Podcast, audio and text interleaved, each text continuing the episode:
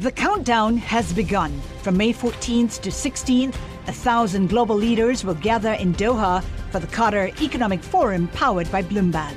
Join heads of state, influential ministers, and leading CEOs to make new connections, gain unique insights, and uncover valuable opportunities in one of the world's most rapidly rising regions. Request your invite for this exclusive event at QatarEconomicForum.com. Intel's clash with the European Union over chip pricing has dragged on for eight years. But could tomorrow's ruling in Intel's case at the EU Court of Justice ruin the EU's 20 year winning streak in antitrust cases? Intel has continued its battle against the Commission's $1.26 billion penalty in 2009 for using discounts to push out advanced micro devices, and the decision by the EU's second highest court to back the regulator. Joining us is Pinar Akman, a professor at the University of Leeds School of Law. Pinar, will you start by explaining the case against Intel? Sure. So the case against Intel was that Intel engaged in two types of anti-competitive behavior. The first one was that it engaged in giving rebates to um, original equipment manufacturers, so companies like Dell and HP and so on, in return for selling computers that had exclusively Intel chips. So essentially it was encouraging them to sell computers with Intel chips as opposed to computers with AMD chips. And the second conduct was that it also gave some lump sum payments uh, to certain companies in Europe to delay the promotion of AMD products and so on. And the Commission, the European Commission, thought that both of these practices infringed the rule against the abuse of a dominant position in the EU.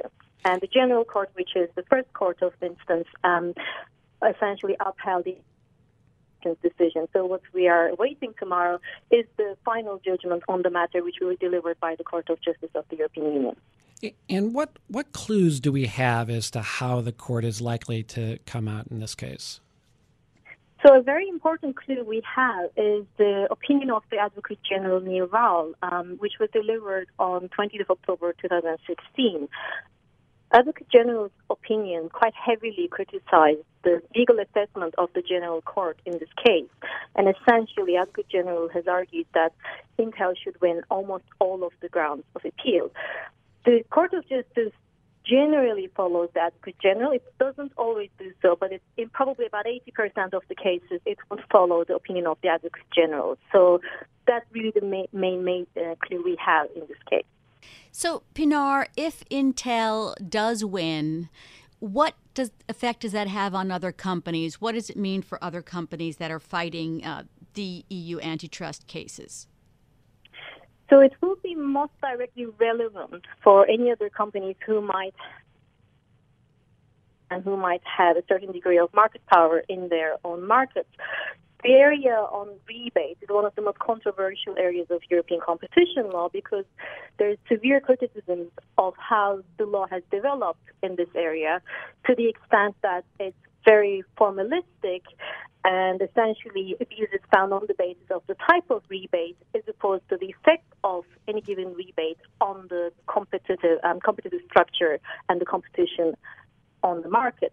So tomorrow's judgment if the court decides in the way that the Advocate General has opined, would suggest that we will be moving towards a more economic effect based approach, whereby rebates will then be judged on their actual effect on the market or potential effect on the market as opposed to what their names like. So, for example, at the moment, the General Court um, judgment suggests that all exclusivity rebates are per se unlawful, which the Advocate General has suggested is a misinterpretation of the law. So it will be important for, first of all, all the companies who might be giving rebates in their um, uh, commercial relations with their customers, but also possibly for other dominant companies um, cases at the EU at the moment because, as you have said at the beginning, the European Commission hasn't lost a case of of dominance in over two decades. Could we put some specific companies, uh, names of companies to that? So there, there's a case involving Qualcomm. There's an investigation involving Google. Uh, are those companies that could benefit from this ruling?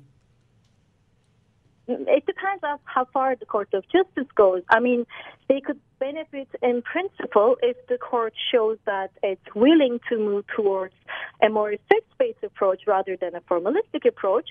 Um, Google comes to mind first because in Intel's case, the abuse in question was actually an abuse that has been found to be unlawful in many previous cases as well. So if the court shows some willingness to change the interpretation of the law in such a well-established area of conduct, it might also suggest that it could be willing to do so in more novel types of practices, as is arguably the case in Google. Thank you so much for being with us. That's Pinar Akman, a professor at the University of Leeds School of Law, and we will have that decision for you tomorrow on Bloomberg Law.